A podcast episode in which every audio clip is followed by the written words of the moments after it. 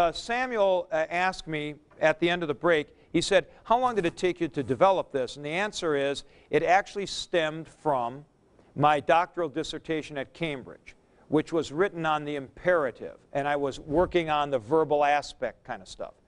Now, when I first developed that in the dissertation, and the fundamentals in this respect now, of what I'm going to talk about right now, the fundamentals of my dissertation are wrong.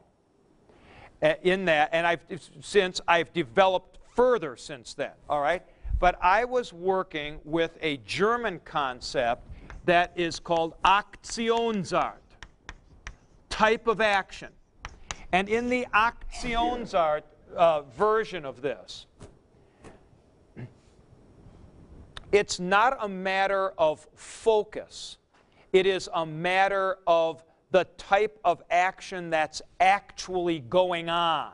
In other words, that each stem conveyed a difference in actual nature of the activity, not the focus that the speaker has. They, I think all of the people that I had listed over there before have gone away from any Aktionsart concept to aspect which is perspectival. That is to say, I can give you an imperative in the so-called present tense, focusing on your involvement, or I can give it to you in the aorist, focusing on the activity, depending on what perspective I want to take on it. See, that's an important key with this thing. Just kind of like when I said, when I went downtown at 2 o'clock, I saw the bank robbery, or when I was going downtown at 2 o'clock, I saw the bank robbery. When I say when I was going downtown, I want to emphasize my kind of involvement in passing by, and in the other one, it's just a factor. So it depends, and it's the same act. I mean, it's not like it's actually different. I'm talking about the same activity. So, uh, uh, so I would say, you know, it, it was something like this. The one developed over a period of maybe 10 years, and then in about well, I maybe, maybe it's another 10. You know, there was a kind of a further development in the direction away from Aktionsart toward aspect, toward this perspectival kind of idea. Uh, to, uh, to kind of illustrate that perspectival difference, if you said, um, um, uh, something like, um, I want, we're going to have a morphological issue here, so I won't put this up in the Greek. But if I, if I were to say, I want to proclaim the gospel, I want to proclaim the gospel. Now, I could use the present infinitive or the aorist infinitive. I want to proclaim the gospel if I used the so-called present, I would emphasize something like this. I want to involve myself in the activity of proclaiming the gospel. I want to do this regularly. I want to do this habitually. Or maybe I want to try to proclaim the gospel. So I would be focusing on my involvement with the proclamation. If I simply use the aorist, then it would be, I want to proclaim the gospel perhaps like this, as opposed to what else? I want to just study the scriptures privately, or I want to build houses for poor people. So when you're going on focus on the action, then the focus tends to be this thing maybe as opposed to something else. When it's a focus on connectivity, now it's a focus on my involvement in the thing. Same act though. So we would have here phero, and you don't do a present version of the aorist stem. Then you would have Epheron. See, I'm taking this and putting the secondary termination on and the augment. And then here we have a nenkon. and this is enenk. Enenk is actually the stem. Like that. Enenkan. phero oiso enenkan. Uh, now, the fourth principal part, which is the perfect, is ene noch. I'll discuss the ending on that later. And then this would be ene noch in the, uh, uh, in the pluperfect. So this is going to augment in the same way that that augments right there. When you do this, you are using here the identical terminations, and you must, when you're down in this line, you must have an augment on the form. This is an important point that I should say specifically. Please realize that there is, the imperfect is not a principal part because you can always make it. You take the omega off of the present indicative active, you put on an augment, you put on the secondary endings, terminations. See, so it's not a principal part. You can always make imperfects from presence, just like I did here. See what I did? Right there. I took off the omega.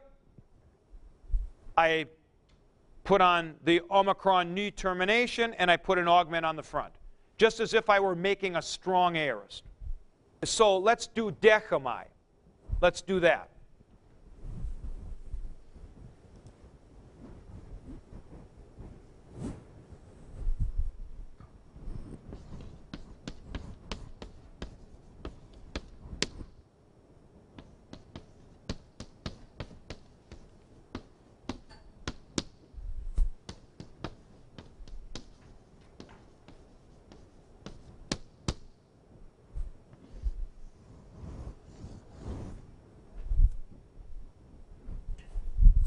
See?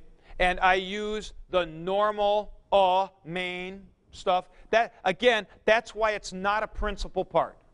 The imperfect is no more a principal part than the subjunctive is a principal part. That was a good question, guy. See, deponency is HIV for the stem.